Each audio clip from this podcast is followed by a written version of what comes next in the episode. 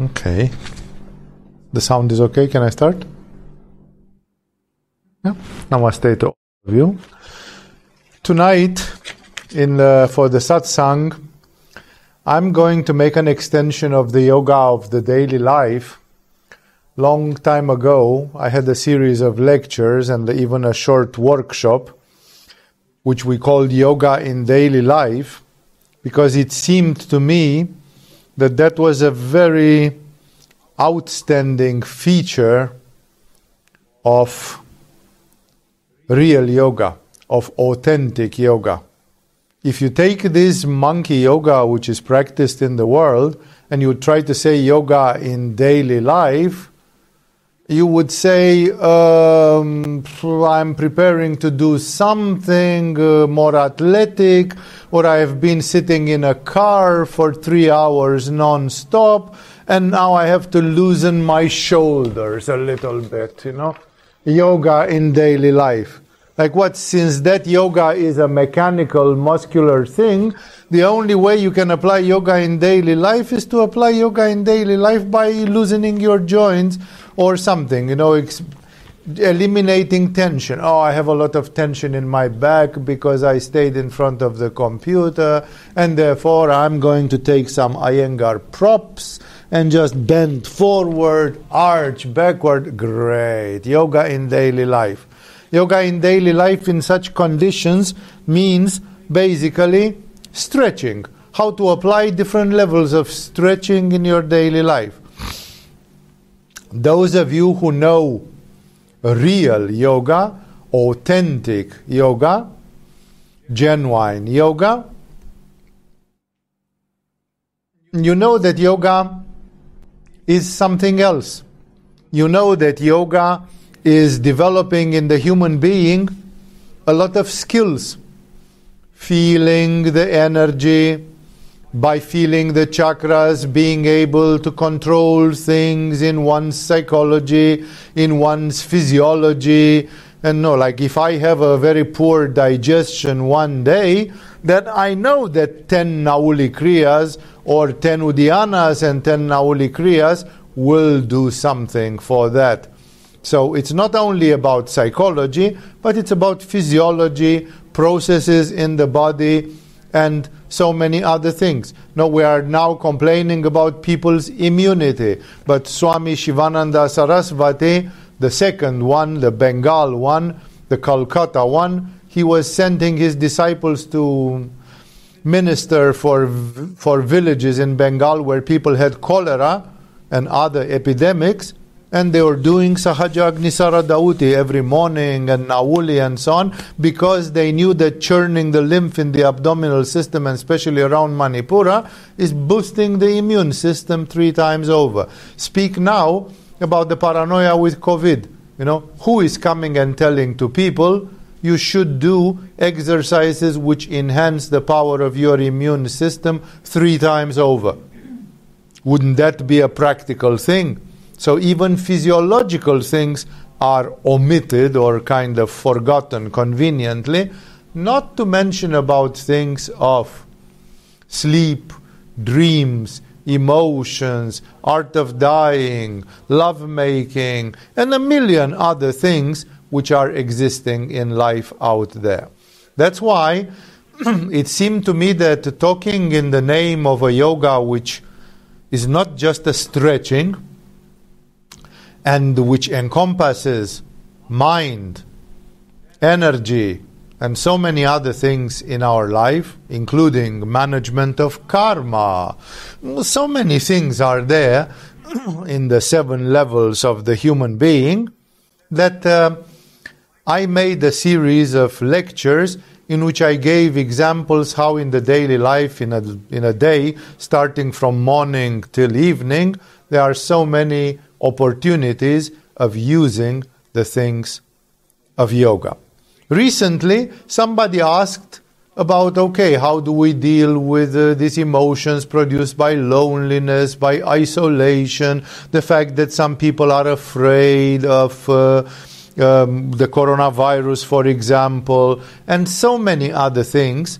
No, and then uh, basically the whole question, the whole series of questions, somebody asked in the same way with relationships, the eternal subject, the eternal story with relationships, which in Tantra is one of the biggies and one of the constant challenges. And uh, therefore, ultimately, the questions came very much at dealing with emotions and dealing with new emotions, dealing with things which have not been mentioned in other workshops or satsangs. You know, because for example, you deal with emotions if somebody dear and near to you dies.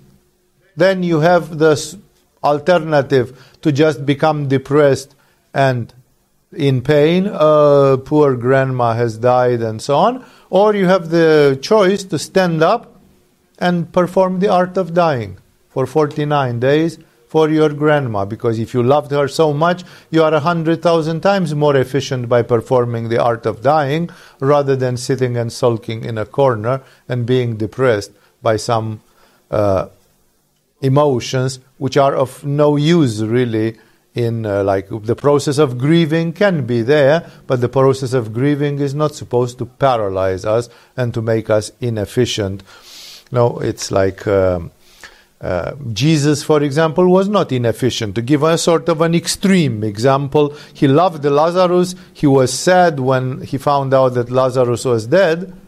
And then in the end, he took Lazarus out of the tomb. You know, that was the way Jesus responded to that emotion of grieving and loss. He did not just stay there and say, eh, What can one do? Eh, poor Lazarus. And then I'm suffering so much. I miss him. You know, that, that was not, that's not what yogis would do.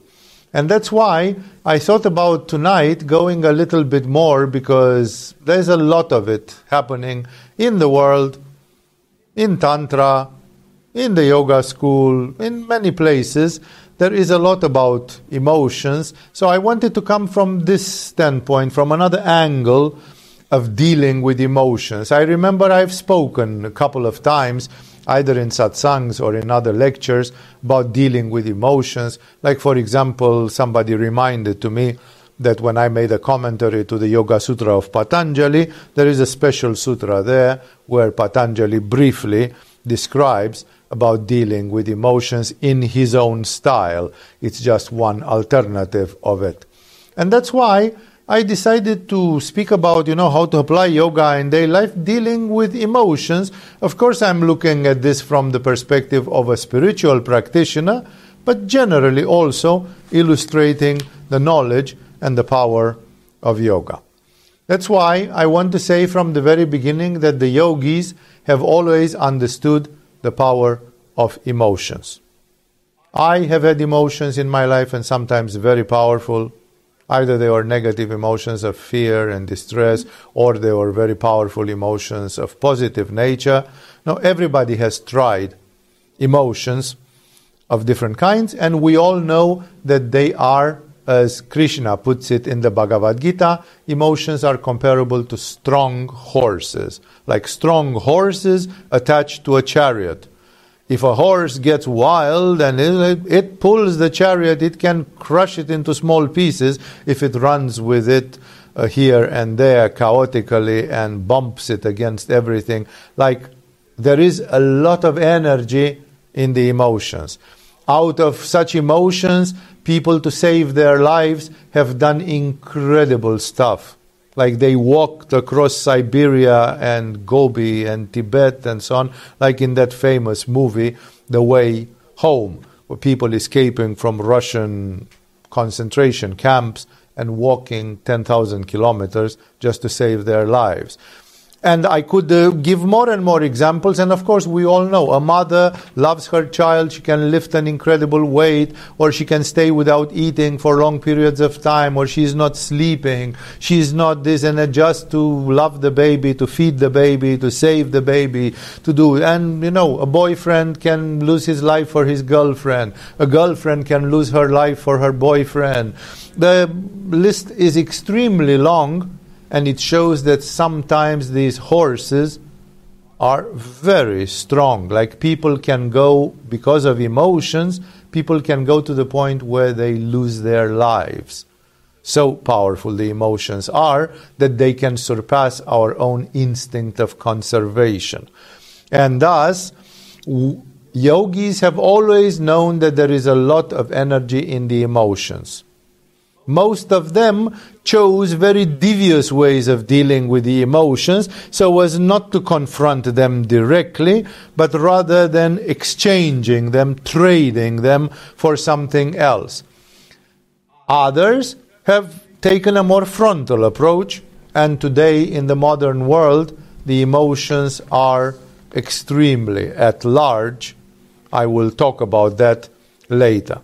Therefore, the problem from a yogic standpoint is when these horses are out of control and they do whatever they want of you.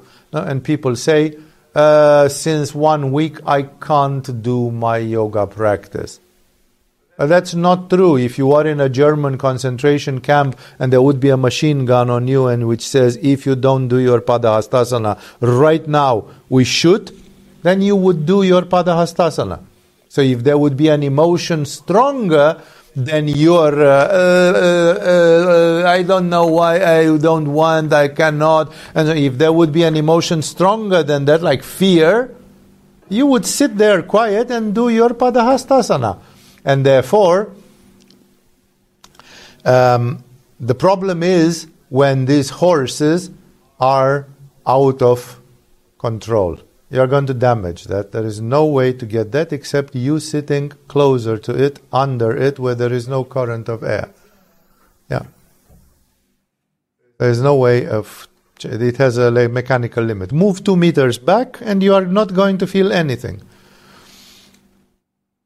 So the problem is not that the yogis don't know about emotions. Like some people think that in the world of yoga, especially traditional yoga, you would go to an ashram with Shankaracharya, with Swami Shivananda, with this, and they would be very, un, very unemotional or anti-emotional environment. You cannot do this, you cannot do that, you cannot manifest like this, you cannot manifest like that. Uh, the problem is that most people are dominated by these horses, and Krishna uses it in this way. He says, Your five senses create emotions, and those emotions are like horses which are out of control, and you want to sit here and think about who am I and find your Atman. And meanwhile, you are horny, you are angry, you are depressed, you are this, you are that, you are bored, you are whatever. There are a hundred emotions, and then you cannot do it. No? And then you cannot think, meditate, go deep to find who am I because of emotions. Then the emotions become a disturbance. They become a screen in between you and finding what you want, achieving what you want.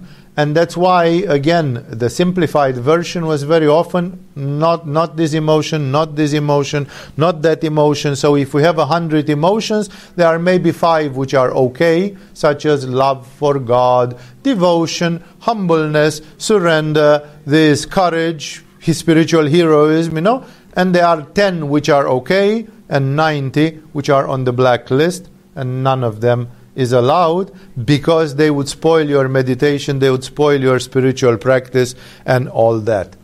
So that's why the story in yoga, which is a, such a precise science, is actually to analyze them a little bit and to see what is what. And I would say from the very beginning that some emotions, many of them, start actually from people's primitive brain. There is the brainstem, the amygdala, the hypothalamus, and others, which are structures of the primitive brain, the so called reptilian brain. And these emotions are extremely strong.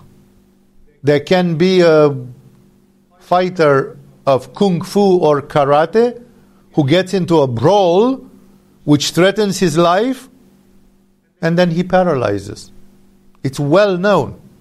Like it's studied by the commando troops from all the military of it, that when you surpass a certain level of fear, then all your knowledge about fighting, martial arts, and so on goes completely down.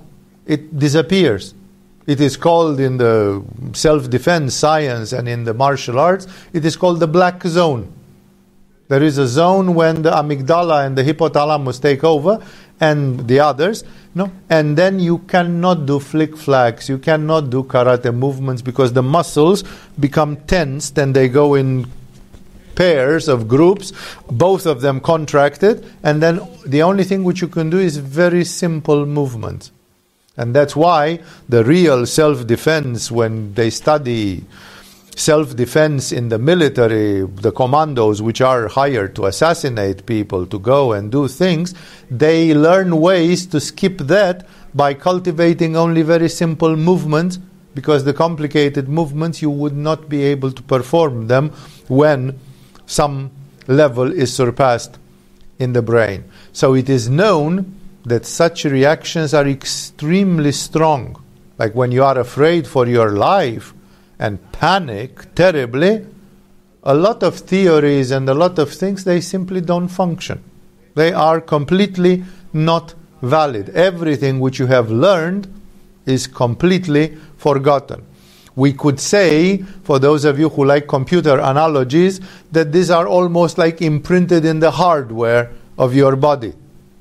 Like remember that there are things which are not acquired, like a little cub, a calf from a cow, or a cub from a deer, from an antelope, is being born. Five minutes later, it learns to stand up, and then it goes to the breast of the mother and starts sucking milk. But nobody taught that little animal. Its brain, it's virgin, it's like an unformatted hard drive. Nobody taught that baby that the milk comes from that place between the legs of his mother. So how does he know? No, that is hardwired. It's simply in the hardware. It's ingrained in the brain, exactly for those of you who like computer analogies, exactly like the BIOS in a computer or other things. They are there from the very beginning. And, okay, I know that the BIOS can be changed nowadays, but in the old days it was just put there in the computers uh, from the very beginning. It's a sort of an analogy which I'm giving there. So we can say that such emotions, which are very primitive and square, very rough, they are not only matters of the astral body, but they are also things which are embedded in the etheric body and even physical elements, like can be elements of DNA or circuitry in the primitive brain, which is there from the very beginning fight or flight. This stupid experiment where you show to cats by surprise a cucumber. And the cats are jumping like they have been electrocuted because it looks like a snake. But the cats have never seen a snake before, those cats. And still they react with a fight or flight reaction immediately, instantaneously. No? So these things are embedded. They are hardwired in the system there. They are not things which are learned. And of course, modern physiology doesn't know much things about memory, how uh, is such DNA memory imprinted, and so on. And especially these emotions, when we study them, which emotions are like this, are emotions about survival, fear, food, sex.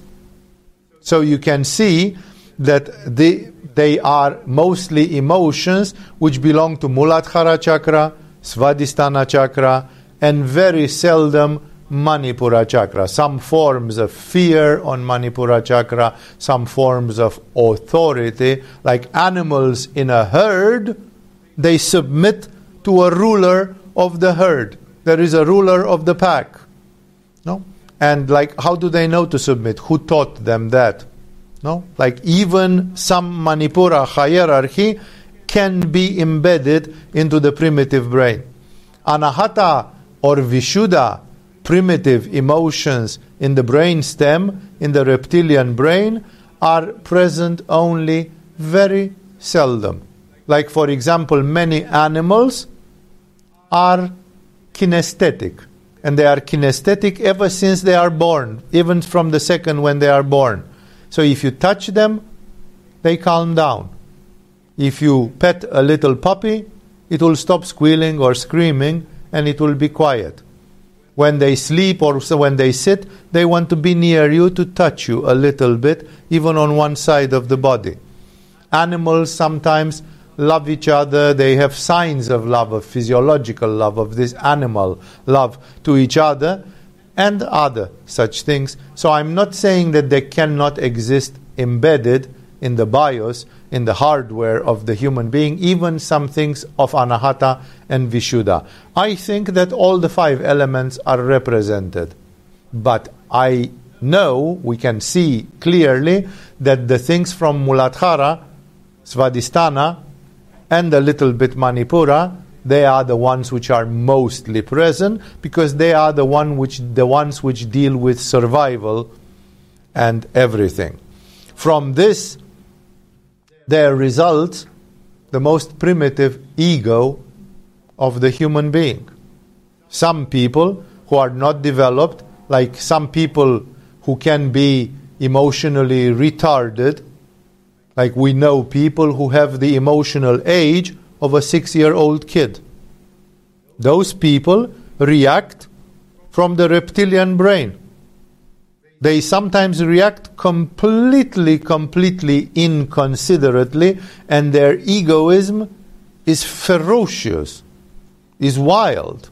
No, it's like if they need to eat something because they are hungry, they would never ask the question wait a second, is this the last slice of bread? Maybe somebody in this house will not have bread if I eat it. That thought never crosses their mind, or if it crosses their mind, it is dismissed immediately, like it's not important. I have to eat this piece of bread because otherwise I'm going to die. It's food, it's survival. No? And therefore, these emotions are emotions which generate a very primitive ego.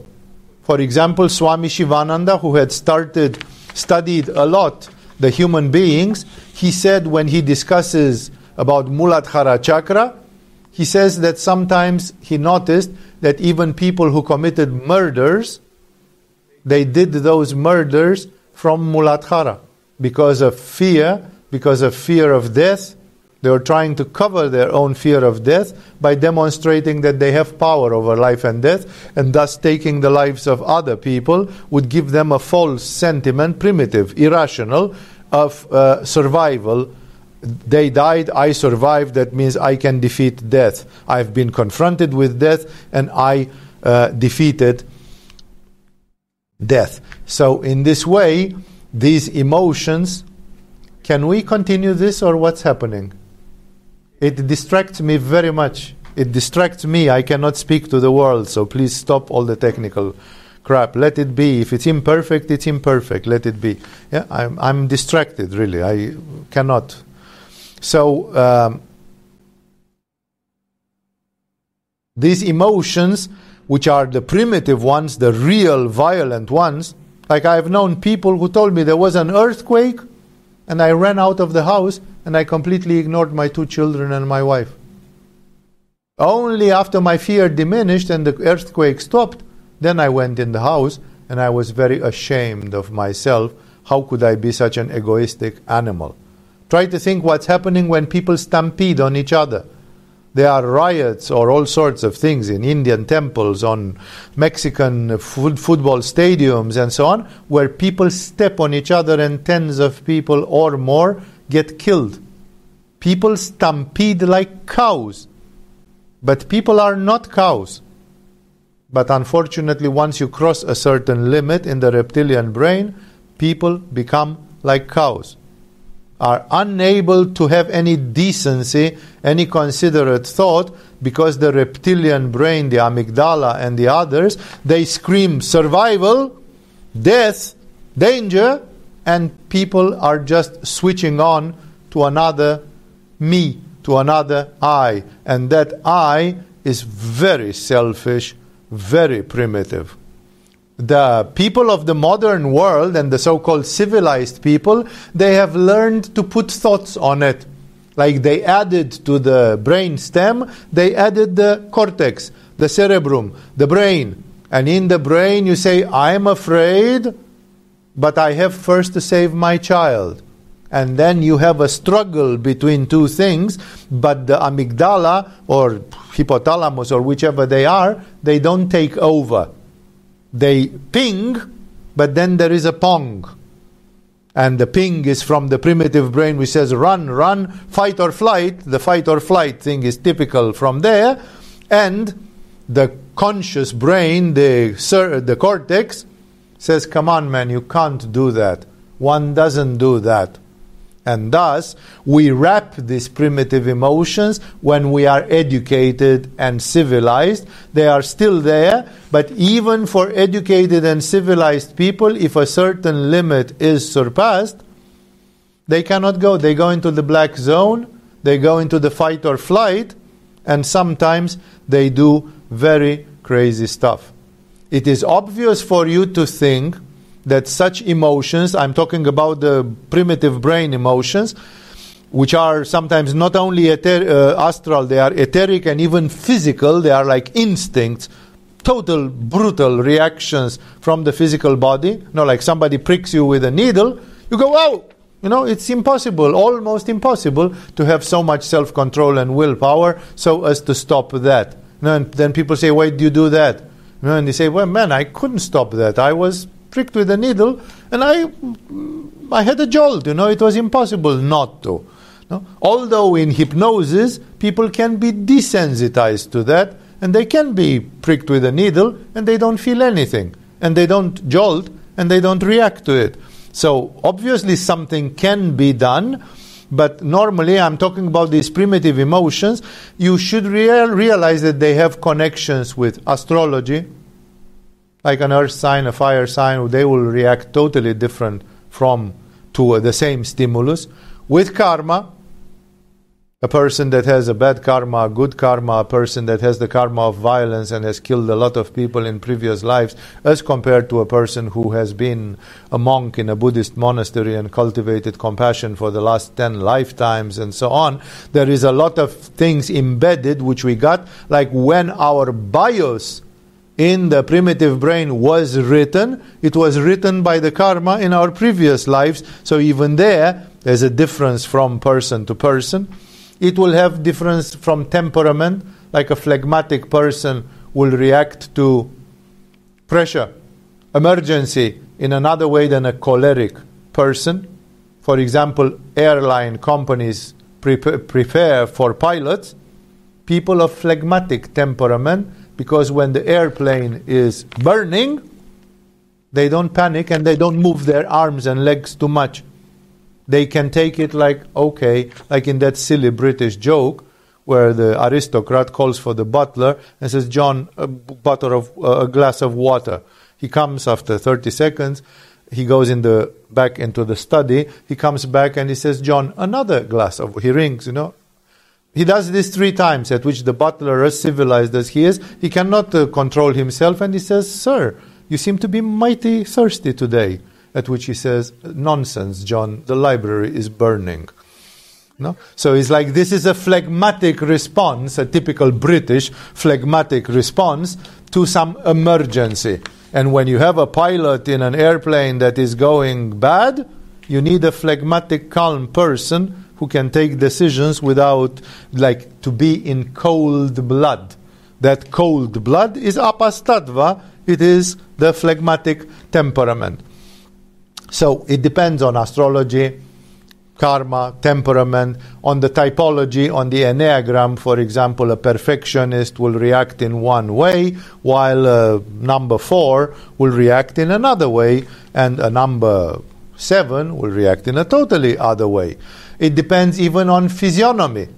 It is today politically incorrect to mention that, but Lombroso and others, they had studied for the police forces 150 years ago the science of physiognomy, by which by the shape of the fingers and the aspect of the face, you could, if not 100%, at least 25%, you could determine if a certain person had criminal tendencies and was a person inclined to murder, violence, and such things. Today, it's not accepted as judicial procedure, but if you read the libraries before the progressive people will burn down the libraries and uh, destroy all the statues which define the history of mankind because they don't like these politically incorrect things. If you will get to read those books, you will see that it was a big deal and it was considered that some things, there are books of palmistry which simply say the hand of the murderer. No, and the fingers are in a certain way. They have a certain ball like thing on top. They are bulging in a peculiar way at the last phalanx here. No, and that's palmist decided people have that kind of fingers. They are more prone to commit murder than others. So we have to say from the very beginning that certain such emotions, astrological, typology, temperament, and the others, even karmic, they must be allowed to manifest and they must be channeled wisely. Like, for example, it is a study, one of the many, many studies revealed by Alan and Barbara Pease in their books about relationships and male nature, female nature, that, for example, if you go to a hotel room or just another, and if the man does not sleep in the bed which is closest to the door, then the man has worse sleep. Like, technically, men are programmed that if they go in a cave or in a new house, they will sleep near the door for two reasons. One, to protect the woman and the children. Two, if the things get too difficult, to run. Yeah? And the primitive brain knows this. And as much as you try to culture it and civilize it, scientific research says if you take a man and a woman and put them the other way around in a room, in a hotel room, the men are having a 30% worse sleep because of that, because they don't sleep where Mother Nature has programmed them to sleep. And therefore, it's a stupid thing not to sleep in the right bed as a man when you know this you have to sleep where you have to sleep simply for the peace of your mind. Because you have inside you a reptilian brain which you do not control. Can you defeat it? Yes, by self suggestion, by self hypnosis, by different things. Of course you can, but who goes to such lengths as to reprogram their primitive brain? And therefore, some of these things must be allowed to happen. Today, the fact that men don't want to follow the dharma of being men, and today the fact that women don't want to follow the dharma of being women, and we are looking at all these artificiality about a lot of things. A lot of things. No? Like we say uh, in the.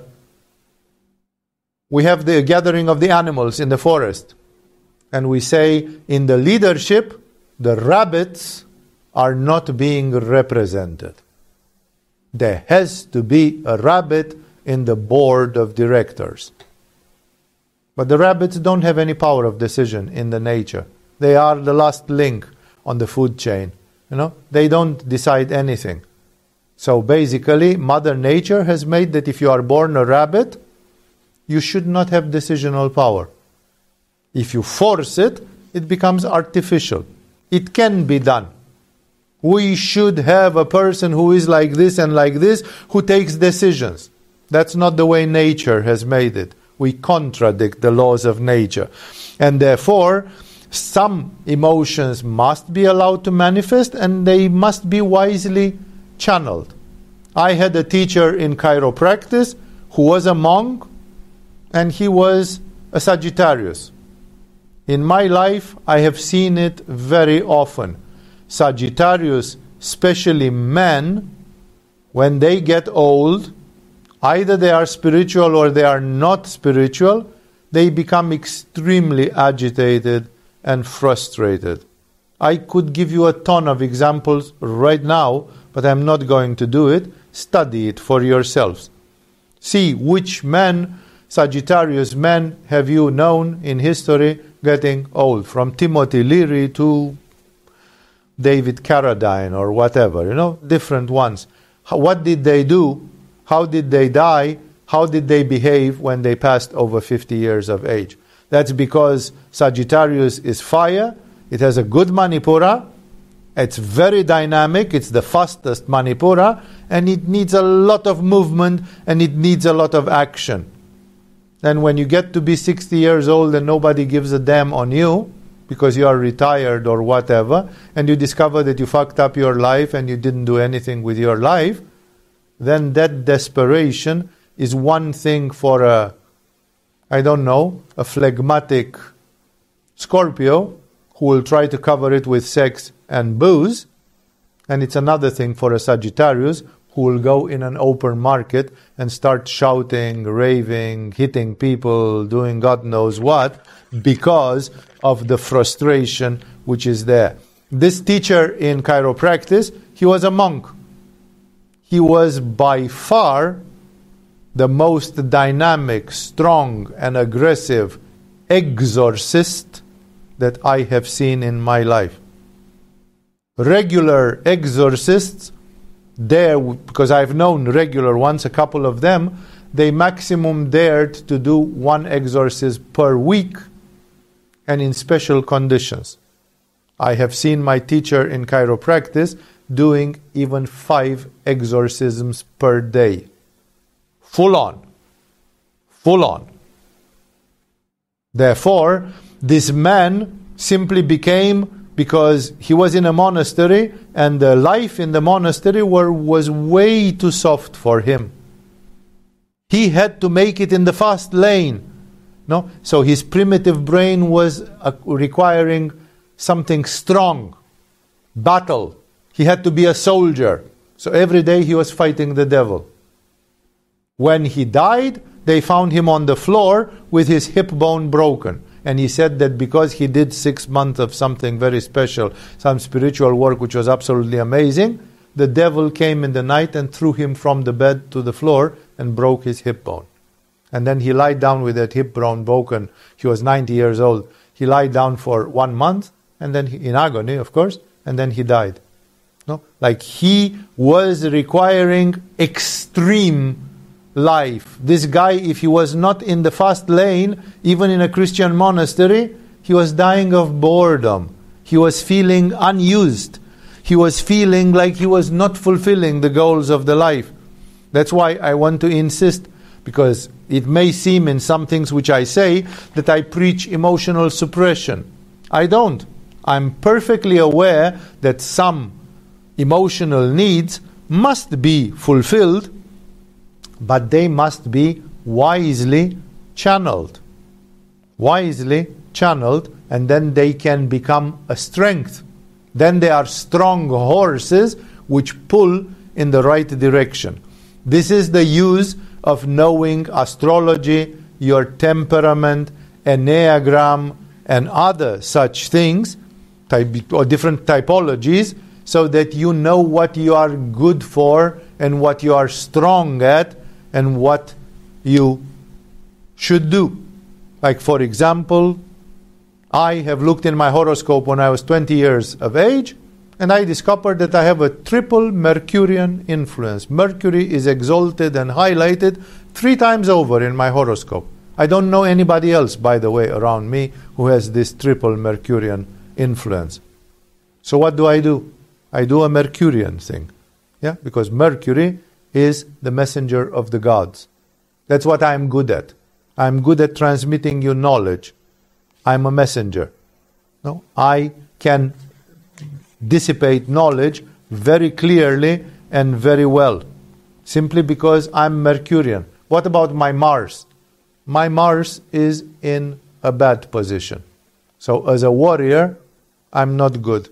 Not in this life, at least. I understand what it is, but I'm not good at it. So that's why you never see me trying to make too much war. Because I've discovered when I was 20 years old that I'm not good at it. That's not my strength in this life. No? So that's why when I'm having some aggression things, I can talk about it, I can blurt about it, but I'm not going into action. No, I'm not doing things simply because that's an emotion which I don't want to manifest as an action or to have action as a result of that. So, the primitive emotions, some of them have to be manifested. Like if a person is a air sign, they need to move a lot. If they don't move, air signs, if they don't move, they choke. No? So they have to fly like the birds. Look at the birds. No? Even the chickens, even the hens. They don't sit quiet for one second. Constantly poop, poop, poop, poop, poop, poop, poop, poop, poop, poop, poop. You know, they are the most restless, you know, of all of them, you know. So it's like, for example, you would recommend the air person not to sit half an hour in Paschimottanasana, but to do half an hour of sun salutations because it's more movement. It's more the expressing the air element. Of course, I'm superficial, I'm going on the surface of this. On the other hand, other emotions of the human being, they are an, what we could call an acquired taste. Like they are things which come from the family, mother, father, of course, the psychological obsession with mom and dad, which is not totally wrong, from the school, from the society. No? Some people have been subjected to different experiences and they learn to react in a certain way. No, try to think. No, people are taught a certain sexual thing. You saw your parents having abundant sex, being shameless, having multiple partners, and so on. Then you will grow one way. You have seen your parents being totally blocked about sex, not talking, not touching each other, not this, not that, not teaching you anything. Then you grow with a certain shyness or embarrassment about it. It's just a superficial example again. Of course, that when talking about acquired emotions, here also the dominant chakra, the karma that you have, the typology, they also play a causal role. Like you are going to get a Sagittarius to be denied on sex, then the Sagittarian will react violently, aggressively, fiery and you are going to get a Cancerian or a Virgo to be denied sex, and then they are going to be extremely shy, reserved, going into a hole, and other such things will be there. And therefore, two different people subjected to the same, like a brother and a sister, or two brothers, who are in completely different astrological signs. They grow in the same family, they go to the same school, pretty much the environment, they watch the same television, pretty much the environment is the same, and they grow up to be two very different persons. I know such brothers grown up in the same family who became totally different from each other, and no major event had happened in the life of one of them to produce that. But from the very beginning, they had a very different karma, a very different dominant car- uh, chakra, and all that. And nowadays, these emo- even these acquired emotions, okay, the primitive ones, what can you do if you are afraid of an earthquake? Well, you see that in Japan, they have learned to tame this fear simply because they have a lot of earthquakes. And everybody experiencing 100 earthquakes at least in a lifetime, and then people up, up till a certain level at least they you know they sit in a building the building is shaking you know. Other people jumped out of the window like in the twin towers you know they did whatever no? And uh, it's possible to educate even the primitive ones but these second degree emotions the more light ones not the ones embedded in the brain they are allowed to unfold more freely, although it is much easier to control and channel these emotions because these emotions are acquired culturally, psychologically, and they could be moved more easily than to move your fear of death by crushing your claustrophobic fear of being crushed in an earthquake. That one is very difficult to remove, no, because it's you know, it comes in such terrible ways. Maybe in the, your previous two lives you died crushed in an earthquake, and now you are having a fear which is embedded in your reptilian brain. So, a simple observation shows that until about 60 years ago, people were much more stoic when dealing with their emotions. Stoicism is a Greek philosophy which means when things go to shit, you endure.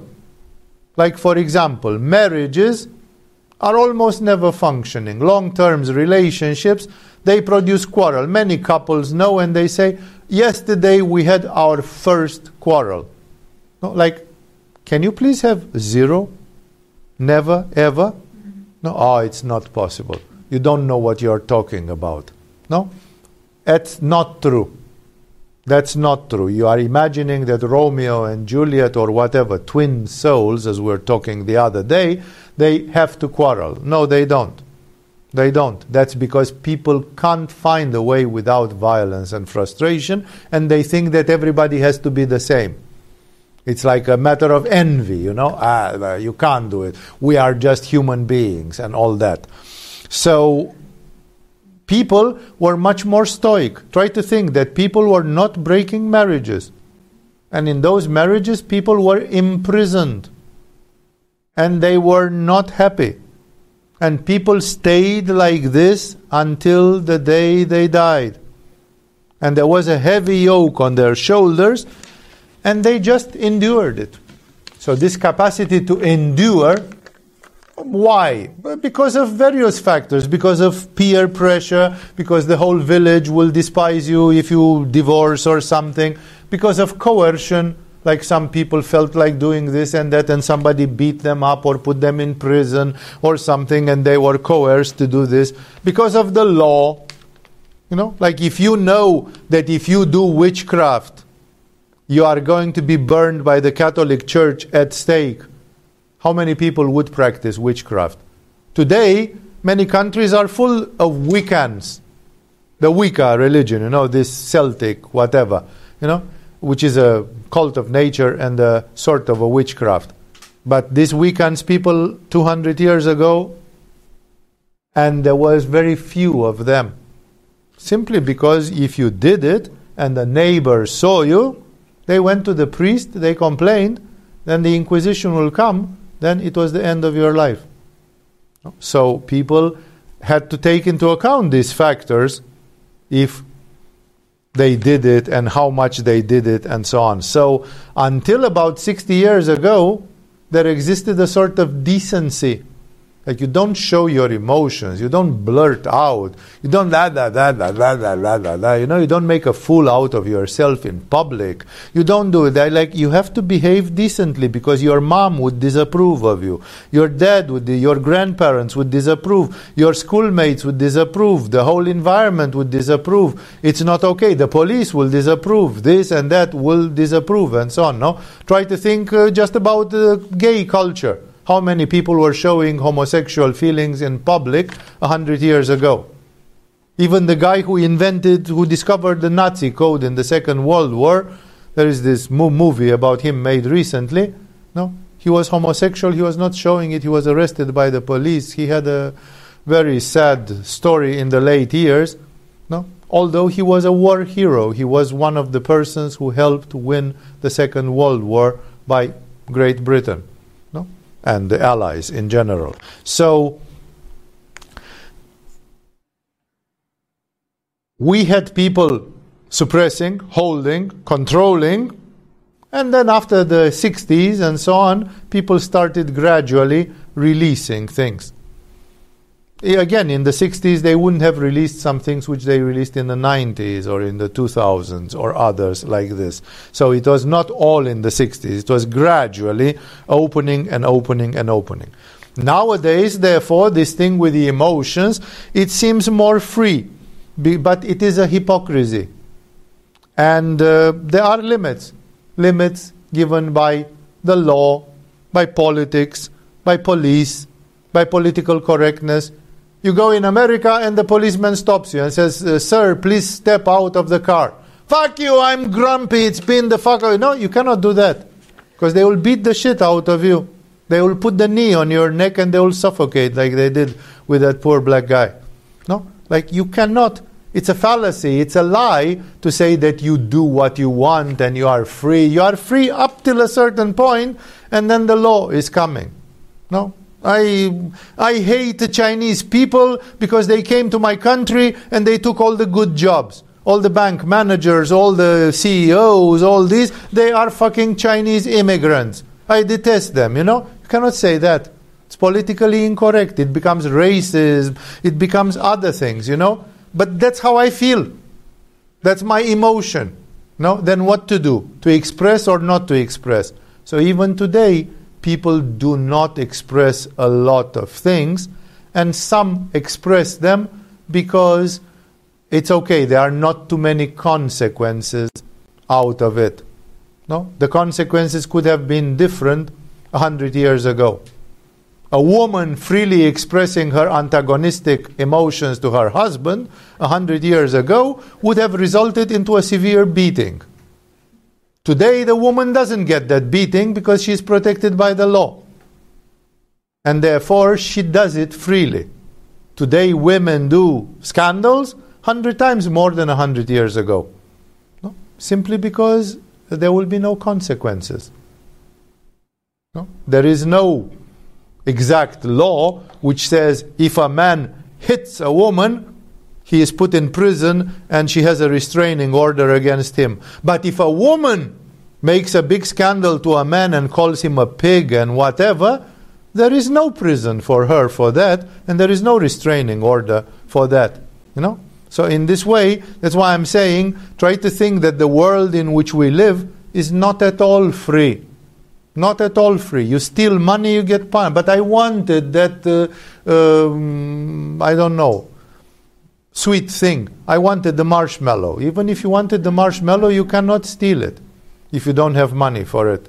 And therefore, it's a lie. We live in a very in a world full of hypocrisy, where it gives the feeling that uh, oh, it's free to express your emotions. We are not stuck up like a hundred years ago, but actually there is a limit. Just the limit has been moved a little bit in some domains, and then when you cross that limit, you know, what would be to go into a protocol meeting with the Queen of England and to do like this? no. It's simply like you don't do it, and if you feel like doing it, you simply refrain and don't do it. And a lot of if you feel like scratching your bum, you know, you don't scratch your bum in front of the President of the United States, you know, because there will be consequences. So people still when there are consequences, people are controlling, but for a lot of emotions, the consequences have been taken away. People witnessing a hard rock Metallica concert and people taking LSD and going on hard rock music, they would have said that 100 years ago, if you would bring them with a time machine, they would say that those people are possessed by the demons and the church should intervene. Today, it's okay to behave like a Satanist of different degrees. Nobody intervenes in any way, no? even if you look like you are possessed by demons. It is excusable by some things. There is a wonderful movie, documentary, it's half movie, half documentary, which is called The Mysteries of the Organism, which is uh, made by a Serbian filmmaker in the 70s about the work of Wilhelm Reich and the Reichian therapy with sex, emotions, and this the, the continuation of Freud and Jung is very much probably the third in line after Freud and Jung is considered to be Dr. Wilhelm Reich, and then Adler and others in the modern psychology. And uh, Alexander Lowen continued some of his work and so on. And uh, really there are scenes with some men and women who make Reichian therapy to remove some sexual blockages. And if you look like a person who just parachuted from the 19th century, those people look like directly coming from hell. They look like having a psychedelic experience in hell. But it's not. It's a Reichian psychotherapy. But why does the Reichian therapy encourage people to go into something which very much looks like hell, looks like being tormented by demons? Does that have really a therapeutical effect? Or there is a lot of experimental stuff there which is not proven one way or the other. That's why I'm telling you that nowadays there is only an impression, and that impression is conveniently in some directions. You know, like young people are okay to show satanic satanistic moods. And 100 years ago or 200 years ago, the church would not have allowed that to happen. Or religion, the Buddhist religion would not have allowed that to happen. Nobody.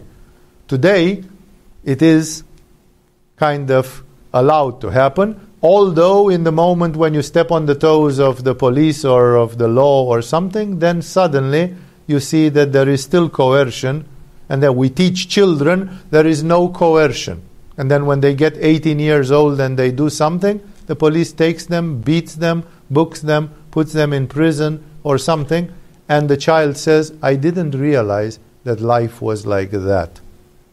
Because it was not shown from an early age that there are restrictions and not all your em- emotions and not all your behavior is welcome.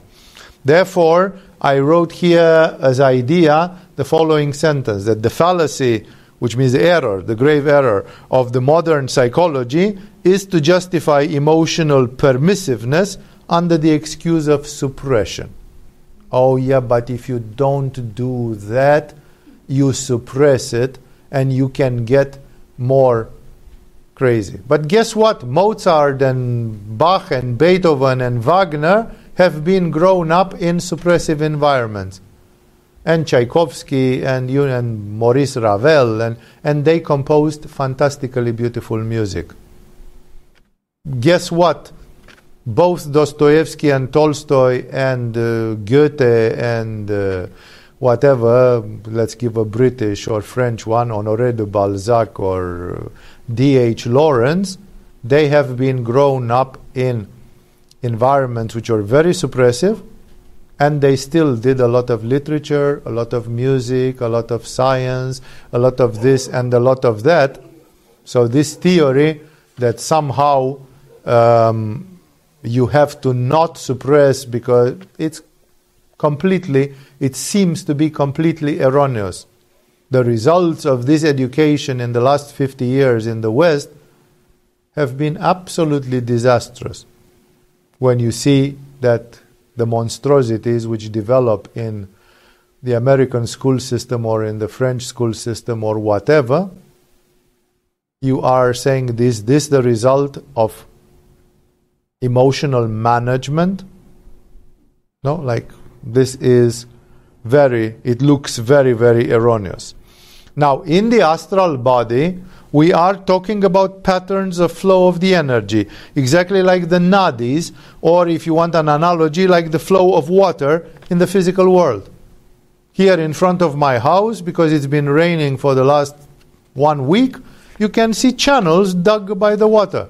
And when it rains again tomorrow, if it rains again tomorrow, the water will go exactly in the same channel because it's lower. It's a valley, it's a dent. So if the energy runs to the same place, and for example, you are used to uh, solve your problems by shouting, then tomorrow you will shout again. Because that's where the energy is flowing. The energy is used to flow in those channels. And therefore, the question is because we always see things from an energetical standpoint in yoga, it was how to change such patterns not by suppressing. Change them to transform them wisely, to channel the energy where it has to go. How to channel them by using the body, the prana, and the mind, both in its lower form, which is the actual emotional body, the astral body, but even the higher mind, because sometimes the higher mind has a word to say. I want to develop unconditional universal love I have not learned unconditional universal love from my family, from my school, from the society in which I grew up, and therefore I have to learn to love in a different way. And one of the aspects of me loving in a different way is, for example, not to be jealous. Jealousy is not a sign of universal love. We cannot say that Jesus was jealous or no, because some people loved him more and some people loved him less, or why, or because a husband loved his wife more than he loved him, or you know, some shit like that. And therefore, how to develop that? So that's where the mind, the higher mind, the fourth body, Vijnana Maya Kosha, the mental body, where it also plays a role. Because it simply says, now I am about to feel this, Now I'm about to be depressed like it, but I don't accept it. It's unacceptable. It doesn't fit with my philosophy of life. Like the physical body has something to say, the etheric body has something to say. A lot is happening in the astral body, and also the mental body plays a role as well. So, now that we spoke about, we analyze these emotions in various ways, let's look a little bit for the short time which we have and in the solutions. And maybe I will develop that because I see that the time is getting late. Uh, I'm going to just list them briefly, and perhaps next week, if I do a new satsang next week, then I'll try to go into the practicalities of this. There are generally four major solutions. One of them, which is outlined in the Yoga Sutra, and which is the one which I to- spoke about, and which is the very idealistic one, and many modern people don't even believe it's possible anymore, which is, of course, erroneous, it's just the lazy option because it takes some work, is cultivating the opposite emotion. The problem is that sometimes you don't know what the opposite emotion is. Like, I don't know right now the, to tell you some emotion for which I cannot tell you the exact opposite. If you are stingy with the money, you can cultivate generosity. Miser, miserliness and generosity are definitely opposite to each other. But some are not so clear what is the opposite of this or of that. I don't want to go into details right now. And how do you cultivate the opposite emotion and so on in practice? The second major solution is cultivating another emotion, like allopathic medicine. I don't know if you know that. Allopathic, mean, allo means something else. So basically, you have a flu, and we give you a diarrhea. So you change the flu for diarrhea. That's why allopathic medication has so many side effects. Because it's supposed to have side effects. It's supposed to channel your thing into something else, not to cancel it. Only the opposite emotion is like a mirror and it cancels. But allopathic medicine cannot find the exact opposite effect. High blood pressure, lowering the blood pressure. High temperature of the body, lowering the temperature. For, with some it's possible, but with some it's not. And then the very name of the allopathic medicine is to search to divert the energy of the disease into something else. And for example, some people think that, uh, let's say, Buddhist monks or others, but Buddhist monks are very classic for this, have no emotions, but they just favor other emotions. They favor their aspiration, they favor their desire for freedom, they fa- favor their fear of death, or others. And they say, if I give in to this emotion that I'm horny, then I will not reach nirvana. And because I want to reach nirvana, then I will not go horny. I forbid myself to be horny, or not to be afraid, or not to be angry, or not to be depressed. Uh, I feel like today I'm not going to do my vipassana. And then a voice in your head says, if you don't do your vipassana, how will you reach nirvana? You lazy bum.